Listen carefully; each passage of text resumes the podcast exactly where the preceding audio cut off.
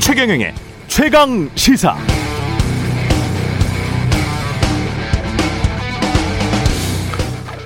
보통 혁신은 좋은 거죠. 제조 공정 혁신돼서 제품 값싸게 대량으로 생산하면 수요 촉발되고 그럼 경제가 성장합니다. 포드의 컨베이어 시스템은 자동차 대량 생산을 가능하게 했고 자동차 대중화에도 기여했습니다. 더불어서 자동차 공장 생산직 노동자들의 소득도 획기적으로 증가시켰죠. 소득, 소비, 경제 성장률 모두를 선순환으로 상승케 한 20세기 자본주의 대표적 혁신 사례 중 하나입니다. 그런데 요즘에 온라인 유통 혁신은 어떻게 봐야 할까요? 먼저 자본부터 대거 유치해서 충분히 실탄을 장전한 다음 기업들 경쟁시켜서 납품 단가 낮추고 배달 노동자들은 싼 임금으로 혹사시켜 사망사고는 자주 일어나지만 소비자 가격 낮추고 배송시간 단축시켜서 소비자 편의는 높입니다. 어떤 점에서는 혁신의 그림자 비슷한 것도 보이지만 한편으론 결국 기존 시장을 두고 이전 투구하는 가격 파괴 전쟁 같은 짝퉁 혁신 같기도 합니다. 이런 혁신이 우리 사회에 어떤 영향을 미치고 있는지 제대로 논의할 필요가 있겠습니다. 산업재해 증가, 자영업 중소기업의 몰락, 빈부격차의 심화, 독과점에 대한 우려도 함께 고민해야겠죠. 혁신이라고 다 같은 혁신은 아닌 것 같습니다. 네, 안녕하십니까. 6월 22일 세상에 이기되는 방송 최경련의 최강시사 출발합니다. 저는 KBS 최경련 기자고요. 최경련의 최강시사 유튜브에 검색하시면 실시간 방송 보실 수 있습니다. 짧은 문자 50원, 긴 문자 100원이 드는 샵 9730, 무료인 콩 어플 또는 유튜브에 의견 보내주시기 바랍니다. 오늘 1부에서는 청와대 이호승 정책실장 연결해서 문- 문재인 대통령의 유럽 순방 성과에 대해서 이야기 들어보고요. 2부에서는 여의도 정책맨 더불어민주당 홍익표 의원 만납니다.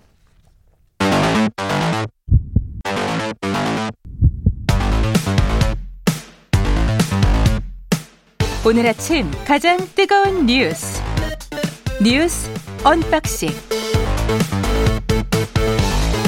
네, 뉴스 언박싱 시작합니다. 민동기 기자, 김민아 시사평론가 나와있습니다. 안녕하십니까? 안녕하십니까. 예, 당정이 재난지원금 선별 지원 70% 그러니까 이게 지금 최종 합의를 본 건 아니고요. 예 공감대다. 공감대를 형성을 해서 가닥을 좀 그쪽으로 잡아가는 것 같습니다. 예, 그러니까 정부가 지금 민주당 쪽에 소득 하위 70% 지급하는 방안하고요. 예, 전 국민 신용카드 캐시백 지급 방안을 제시를 했거든요. 음, 그러니까 민주당 쪽에서 큰 이견은 좀 제시하지 않은 것으로 지금 전해지고 있습니다. 그러니까 어느 정도는 이제 수용하는 쪽으로 가닥을 잡고 있다는 그런 얘기인데요. 예, 카드 캐시백은 올해 3분기 카드 사용액이 2분기보다 많을 경우에 늘어난 카드 사용액의 10%를 카드 포인트로 돌려주는 그런 방안인데 예, 다만 이제 세부적으로 이제 좀 그 합의를 할 때 음, 아직 좀 그 합의할 부분은 남아 있습니다. 이를테면 지급의 소득 기준선을 놓고요. 당정 간의 입장 차가 좀 있거든요. 예. 민주당은 1인당 최대 50만 원을 좀 지급을 하자 이렇게 주장을 하고 있고 정부는 캐시백. 그렇습니다. 예. 일 1인당 30만 원으로 하자 이렇게 얘기를 하고 있는데 이 예. 부분에 대해서는 아직 최종 합의가 이루어지지 않았고요. 민주당이 오늘 홍남기 부총리가 참석하는 기획재정위원회 전체 회의를 시작으로 이제 추경 논의를 본격화하는데 음, 아마 어, 이번 주 안으로는 어느 정도 좀 가닥이 최종 합의가 이루어지지 않을까 이렇게 예상을 하고 있습니다. 그러니까 기존에 이제 여당의 입장은 전 국민을 대상으로 해서 이제 재난지원금을 지급해야 된다 예. 이 얘기였는데 기재부는 이제 70%만 지급을 하자. 소득 상- 아이 70%. 그렇죠. 상위 예. 음. 30%는 빼자. 이제 이걸 가지고 약간 이제 에, 좀 어, 쟁점이 됐던 거죠. 그런데 지금 주목할 게 방금 말씀하신 대로 신용카드 캐시백이 있지 않습니까? 예, 그러니까 이게 사실은 전 국민 재난지원금을 왜 주는 거냐의 어떤 목표를 달성해야 되는 어떤 수단으로서 볼 때 어쨌든 내수 활성화라는 목표가 있단 말이죠. 어쨌든 이제는 소비진작. 백신, 그렇죠. 예. 백신 접종이 이제 마무리될 것이기 때문에 그러면 이제 경기 회복인데 이 경기 음. 회복을 뭔가 부스팅하기 위해서 음, 그러기 위해서는 내수 진작이 필요하다 이 논리인데 그 기준으로 보면 사실 신용카드 캐시백을 지급하는 것도 이 소비 진작이라는 측면에서는 하나의 방법이고 그 다음에 기재부라든가 이런 정부가 우려하는 재정 부담에 있어서 좀 융통성을 가질 수 있게 하는 음. 이런 수단이 될 수가 있기 때문에 뭐 고려해 볼 만한 내용인데 다만 이제 그런 부분이 있습니다. 신용카드 캐시백을 줬을 경우에 예, 이게 어쨌든 소비 진작도 진작이지만 소상공인 자영업자들에게 도움이 되는 방향으로 이제 가야 되는 거잖아요. 그래서 그렇겠죠. 이것에 예. 대한 어떤 이 캐시백을 캐시백을 받은 이제 이 포인트를 쓸 수 있는 이제 이 소비처 지출 대상을 음. 좀 이제 제한한다든가 이런 음. 논의가 같이 이제 진행이 돼야 될 것 같고 예. 그리고 이제 이거를 매번 이제 그 재난지원금을 준다라고 할 때마다 음. 매번 이제 다른 케이스를 갖고 다른 논의를 계속 하지 않습니까? 예. 근데 어쨌든 코로나19는 우리가 좀 어느 정도 이제 백신 접종하고 이러면 팬데믹 상황을 넘길 수 있을지 모르겠지만 음. 다른 감염병이 어떤 형태로 또 우리 삶을 어떻게 이제 좀 침투할지 모르는 거니까 예. 이 코로나19 겪으면서 이러한 이제 어떤 재난지원금이나 이런 지급에 대한 장기적인 이런 좀 대안이나 이런 것들 논의를 했으면 좋겠어요. 지금도 예를 들면 70%를 하위를 준다고 했을 때 예. 이 70%를 어떻게 그럼 선별할 것이냐 음. 그리고 이 선별한 거에 대한 사람들의 어떤 기준에 대한 반발이나 이런 거 내가 딱 70%에 걸려서 비슷한 어떤 소득 규모인데 누구는 받고 누구는 안 받고 뭐 이런 지난번에도 한번 논란이 됐던 거잖아요. 예. 이런 걸 현명하게 넘어갈 수 있는 음. 좀 기준이나 이 메커니즘 이런 것들을 다각도로 장기적인 논의를 했으면 좋겠습니다. 3분기 카드 사용액이 2분기보다 많을 경우 그렇죠. 늘어난 카드 사용액의 10%를 돌려준다. 이게 카드 캐시백이죠. 네. 예. 그러니까 이 그러면 이제 카드를 많이 쓰는 사람들 고소득층이 이제 상대적으로 여기에 음. 혜택을 볼 여지가 늘어날 건데 3분기에 많이 써야 되네. 그렇죠. 그리고 카드 캐시백을 4분기에 받는다면 4분기에 또 쓰겠네. 그렇죠. 그렇죠. 나름대로는 머리를 생 머리를 좀 돌렸습니다. 근데 예. 네, 그렇게 예. 뭐 이렇게 좀 머리를 진짜 많이 쓴 것 예. 같은데요. 어, 그런 얘기도 나옵니다. 음. 결국에는 또 기획재정부하고 홍남기 부총리가 이겼다. 예. 뭐 이런 얘기도 좀 나오더라고요. 근데 지금 말씀드린 대로 결국은 고소득층이 이거는 약간 혜택을 볼 측면이 있는데 그럴 수 있어요. 네. 그런데 예. 재난지원금을 어쨌든 상위 30%를 안 준다고 하면 음. 그 나머지 그 안 주는 30%는 음. 캐시백으로 이제 메꿀 수 있는 거 아니냐 이제 이 그림인 거죠. 예. 그래서 그게 완전히 말이 안 되는 건 아닌 상황인 것 같습니다. 저는 두 개 다 해당이 안 될 것 같아 가지고. 이런 아, 왜냐하면 분- 저는 네. 2분기에 차를 샀기 때문에 3분기에 더 쓸 수가 없어. 이런 분들이 예. 있습니다. 예. 네, 이런 절대- 사각지대가. 예, 네. 아, 어, 저는 사각지대라서. 근데 이제 최 저는 한 기자님 푼도 못, 못 돌려 받- 받을 것 최 같다는 기자님 수입이 그런- 워낙 좋기 때문에 아니, 뭐 재난지원금 그런 안 건 받아도 아니고 돼요. 꼭 그런 네. 건 아니지만 좌우지간 3분기 카드 캐시백은 안 저는 되겠다. 주변에 저는. 주변에 부자라고 소문이 났더라고요. 아, 최경영 네. 예. 진행자가 캐시백 정도는 예. 가뿐히 안 받아도 된다고 생각합니다. 부럽습니다. 네, 최 기자님의 인생이. 예, 윤석열 에스파일 이야기는 하죠. 예, 이거는 내용은 지금 정확히 없이 그냥 논란만 계속 지속되네요. 근데 지금 장성철 예. 네. 그 공감과 논쟁 정책센터 소장이 어제 예, 어, 이 엑스파일의 내용과 형식, 입수 경위 등에 대해서 인터뷰를 굉장히 많이 하더라고요. 예, 근데 그 대략적인 인터뷰 내용을 종합을 해보면 문건은 4월 말에 작성된 게 하나 있고 6월 초에 작성된 게 그러니까 두 가지가 있는데 예, 각각 A4 10장 분량이라고 했고요. 4월 문건에는 윤 전 총장의 뭐 좌우명이라든가 태어난 곳, 근무지, 부인과 장모는 어떤 사람인지와 같은 기본 정보가 정리, 정리가 돼 있었다라고 하고 이른바 6월 문건에는 윤 전 총장, 부인 김건희 씨, 장모 최모 씨 관련된 의혹이 인물별로 정- 분류가 돼 있었고 음, 동시에 공격 가능한 포인트, 뭐 사실관계를 좀 더 확인해야 할 점, 청문회 때 해명된 부분 등의 정무적 판단이 첨언이 돼 있었다라고 합니다. 그러니까 장성철 소장이 어, 이 문건에 적시된 의혹과 관련해 가지고요. 본인이 알고 있던 사항도 있었고 몰랐던 사항도 있었다. 한 번쯤은 들어본 것 같다 이렇게 얘기를 하면서 이런 얘기를 했습니다. 포장지가 화려하다고 물건을 살 수 없다. 예, 정권 교체가 중요하다고 해서 의혹 많은 사람이 분위기에 휩쓸려 대통령이 되는 건 옳지 않다라고 하면서 철저한 검증을 또 강조를 했습니다. 음, 그러니까 본인의 의도에 대해서 이제 해명하려는 그러한 이제 상당히 그러한 노력이라고 볼 수가 있겠는데 예, 국민의힘은 전반적으로 이런 문건을 누가 작성했겠냐 결국 음. 민주당이 한 거 아니냐 송영길 대표가 뭐 윤석열 전 총장의 검증 자료를 모으고 있다 이런 얘기도 했는데 거기서부터 흘러나온 거 아니냐 이렇게 주장을 하면서 예, 그러면서 국민의힘 지도부 정비경 최고위원이라든가 일부에서는 장성철 소장이 쉽게 말하면 당한 거 아니냐 이런 어떤 공작에 예. 또는 뭐 이 장재원 의원 같은 경우에는 세작이라는 그렇죠. 이야기까지 나왔어요. 세작 있는 거 아니냐 뭐 네. 이렇게 얘기를 하니까 음. 사실 장성철 평론가가 이제 뭐 지금은 이제 정치 평론가 뭐 이렇게 돼 있지만 김무성 전 대표의 보좌관 출신이기도 하고 그 전으로 거슬러 올라가면 신한국당 공채 출신이기도 하고 어. 2006년에는 이제 박근혜 캠프에서 그 당시 경선할 때 예. 2006년, 2007년에는 박근혜 후보의 이제 수행 내지는 일정 공보 이런 거를 이제 책임지기도 했었거든요. 아, 그래요? 그러니까 나름대로 어. 이제 보수 정당에서 나름대로 네트워크라든가 이런 게 깊이 뿌리가 좀 깊이 있는 사람인데 예. 그러다 보니까 본인 입장에서는 그런 게 아니다. 음. 이 문건의 출처는 여야 모두 정보를 많이 갖고 있는 정보통이다. 이렇게 해명을 하면서 문건의 출처는 자기가 받은 문건의 출처는 정보통이다. 그렇습니다. 여당 사람은 아니고 여당 사람은 아니고. 여야 모두의 정보를 많이 갖고 있는 어떠한 정보통이다라고 하면서 아, 만나고 싶네. 그러, 그러게 말입니다. 정보통이라고 하면서 예. 자기는 이준석 예. 대표한테도 이걸 문건을 전달하려고 전화도 했는데 예. 전화를 안 받았고 또 한 최고위원에게 이 문건을 전달하려고 했지만 그 최고위원이라는 분은 이건 내가 받기에 너무 부담스러운 것이다. 내가 의심받을 수 있으니까 안 받겠다. 이렇게 해서 음. 그래서 SNS에 올린 거다. 상당히 자기 방어를 어제 강하게 이제 하는 그런 모습이었습니다.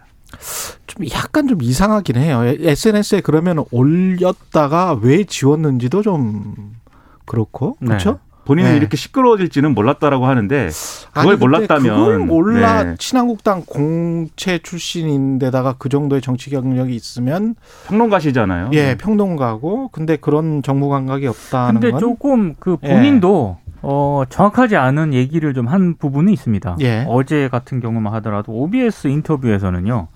국가기관이 아니면 알 수 없는 자금의 흐름이라든가 음. 액수 같은 게 문건에 나온다. 그래서 정부 개입 가능성을 OBS 인터뷰에서는 얘기를 하거든요. 예. 근데 어때 MBC 라디오 인터뷰에서는 또 얘기가 달라요. 예. 국정원이나 이 뭐 경찰, 검찰과 같은 국가기관이 동원돼서 작성한 문건보다는 음. 대선을 앞두고 상대 후보를 공격하기 위해 공격 포인트를 잡는 용도로 만들어진 검증 자료로 보인다. 음. 본인이 이 인터뷰한 시점이 그렇게 어, 그렇게 그렇죠. 오래 안 되거든요. 그렇죠. 조금 얘기가 좀 달라서 예. 거기다가 저 자금 흐름 같은 경우도 꼭 국가 기관만 알 수 있는 게 아니고 그렇죠. 저희가 이제 취재를 해보면 관련해서 어떤 노동조합 관계자들도 회사의 자금 흐름 같은 그렇죠. 경우는 만약에 회사와 대립각을 세우고 있을 경우에 몰래 빼내서 그거 가지고 이제 뭐 그 회계 담당이나 담당하는 그렇죠. 직원은 정확하게 알죠. 그렇죠. 네. 여러 가지 가능성이 있고 여러 가지 시나리오가 나오고 있고 그걸 저도 이제 듣고는 있는데 지금까지 확인된 건 없기 때문에 예. 그렇죠. 뭐라고 그리고 뭐 말씀드리기는 어렵습니다. 자금 예. 흐름이라고 표현을 했지만 사실 음. 그 자금 흐름이라고 표현된 게 실제로 무슨 내용인지 그렇죠. 예를 들면 어떤 의혹에 대해서 언론에 보도가 됐을 때 그 음. 언론에 보도될 때 예를 들면 뭐 검찰의 수사 뭐 내용이라든지 이런 것들이 보도됐을 수도 있는 거거든요. 그렇습니다. 근데 이제 그 보도된 내용을 가지고 이제 이런 문서를 누군가 작성했을 수도 있는데 음. 반드시 이제 국가기관이 나서 가지고 이제 그러한 좀 계좌를 들여다봤다거나 음. 그렇게만 보- 그렇게만 판단하기는 음. 장성철 이 소장 입장에서 예. 판단하기는 좀 어려운 부분이 있지 않았을까. 일단 좀 음, 내용을 봐야 돼요. 오락가락한 예. 것 같아요. 그래서 예, 네. 진위 여부를 확인하고 싶다면 저에게 좀 보여주십시오. 그 윤석열 전, 총- 전 총장 아, 예. 측이 아니면 절대로 안 준다고 주장하고 있습니다. 아 그래요? 네. 예. 그래서 통- 그러면서 예. 왜 윤석열 전 총장 측은 나에게 그 문건을 예. 달라고 하지 않느냐라면서 어제 방송에서도 아. 어제 굉장히 여러 방송에 나와서 막 얘기를 했거든요.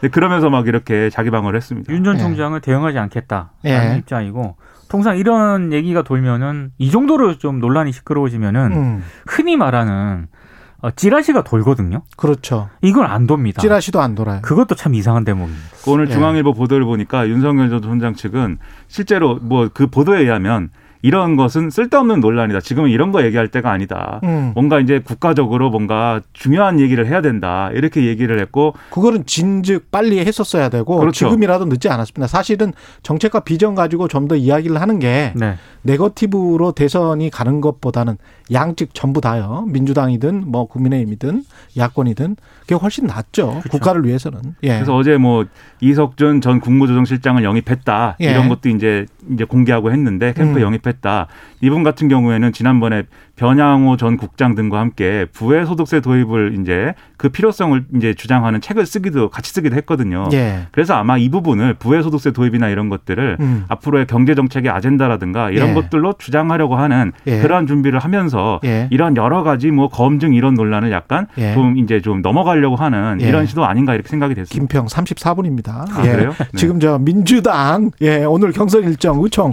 짧게만 소개를 해 주십시오. 예. 어, 일단 그 의원총회를 열어서 대선 경선 일정을 논의를 하는데요. 예. 어, 이- 굉장히 지금 양쪽 흔히 말하는 이재명계와 비이재명계 간에 지금 신경전이 가열되고 있는 그런 상황입니다. 예. 정세균 전 총리라든가 이낙연 전 대표 입장에서는 계속해서 어, 경선 연기에 찬성하는 그런 입장을 밝히고 있고요. 음. 이재명 지사 쪽에서는 이건 무분별한 원칙 수정이기 때문에 우리 스스로 구태 정치로 흘러 들어가는 것을 경계해야 한다라면서 강하게 반대를 하고 있거든요. 예. 오늘 의원총회에서 아마 굉장히 좀 양쪽 간에 어, 토론과 격한 논쟁이 예상이 되고 있는데 송영길 대표가 어제 광주를 방문해서 기자들에게 이런 얘기를 했습니다. 의총에서 의원들 간의 갈등이 표출이 되면 음. 지도부가 격화되지 않도록 잘 수렴되도록 하겠다라고 얘기를 했는데 이렇게 될지는 오늘 의총을 좀 봐야 될 것 같습니다. 오늘로 결론을 내려서 이 더 이상 이 얘기는 안 했으면 좋겠고 음. 결론이 나면 그게 연기든 현행 유지든 절충이든 음. 그것을 수용하는 모양새를 대권자들이 갖춰야 국민들도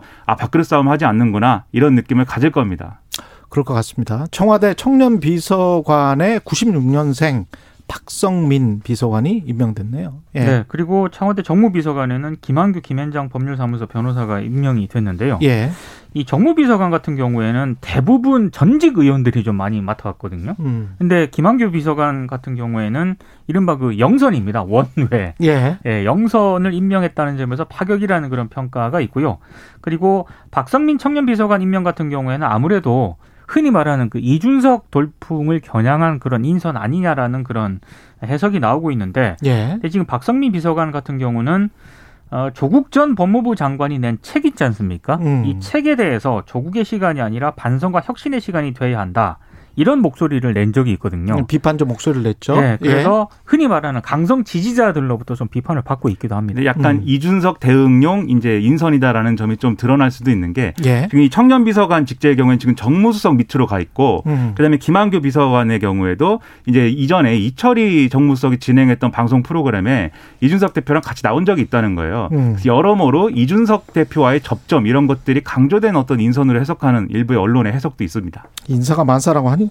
네. 그런 메시지를 담고 싶기도 했겠죠. 예. 야당과의 소통 이런 것들이 중요하니까요. 예. 뉴스 언박싱 민동기 기자 김민아 평론가였습니다. 어. 고맙습니다. 고맙습니다. KBS 일라디오 최경영 최강시사 듣고 계신 지금 시각 7시 37분입니다.